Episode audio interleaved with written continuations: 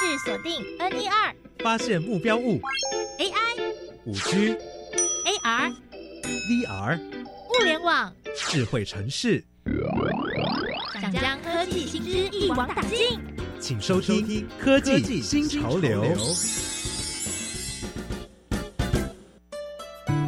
欢迎收听《科技新潮流》，我是季杰，今天要来跟你分享无人机的通讯以及它的应用。而且你知道吗？无人机还可以当做行动基地台来做使用。有大型活动的时候，无人机也是会发挥很大的功能哦。好的，我们先来听街访，等一下回来请台湾大学廖婉君教授来跟我们做深入的分享。科技，Do you know？你觉得无人机通讯能够对生活有哪些帮助？我觉得可以帮助救灾和物资的发送，克服地形的阻碍。可以利用无人机携带网络通讯装置，在灾区空中快速建立网络。无人机通讯能够帮助没有基地台的偏远地区与外界联络。我觉得无人机最重要的帮助是在救灾方面。如果无人机能先进到现场探查情况，就不用消耗那么多的人力，救灾的效率会快速很多。大家好，我是国立台湾大学廖婉君教授。今天要跟大家分享的议题是无人机通讯及应用。无人机是近年来非常热门的一项议题，应用范围非常的广泛。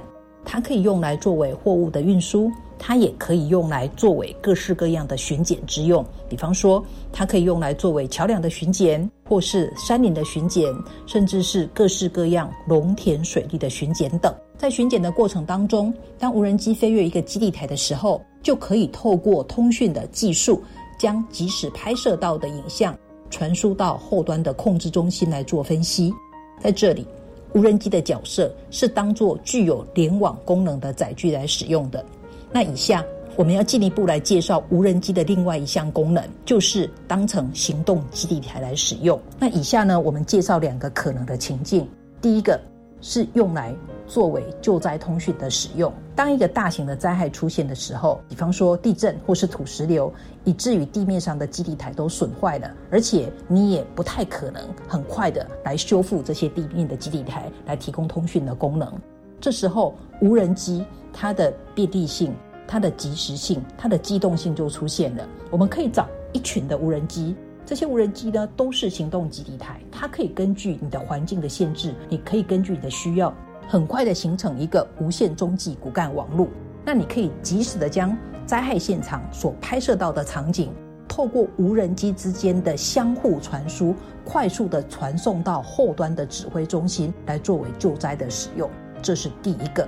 作为救灾通讯的使用的时候，可以透过无人机来提供行动基地台的服务。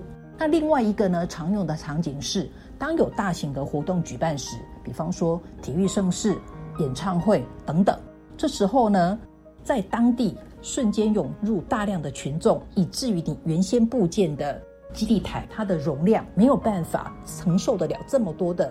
资料量的时候，这时候就可以使用无人机来提供行动基地台的服务。那在这样子的一个情境之下，无人机可以沿着固定的路线来飞行。当它飞到人群的上空的时候，人们可以将它的所需要的这个资料量透过行动基地台来做传输。那当无人机飞越固定基地台的时候，就可以。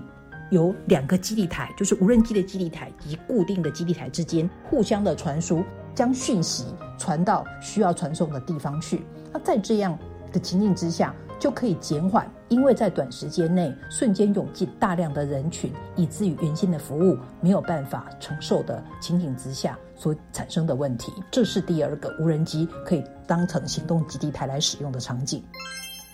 非常谢谢台湾大学廖婉君教授的分享。科技新潮流，我们下次见。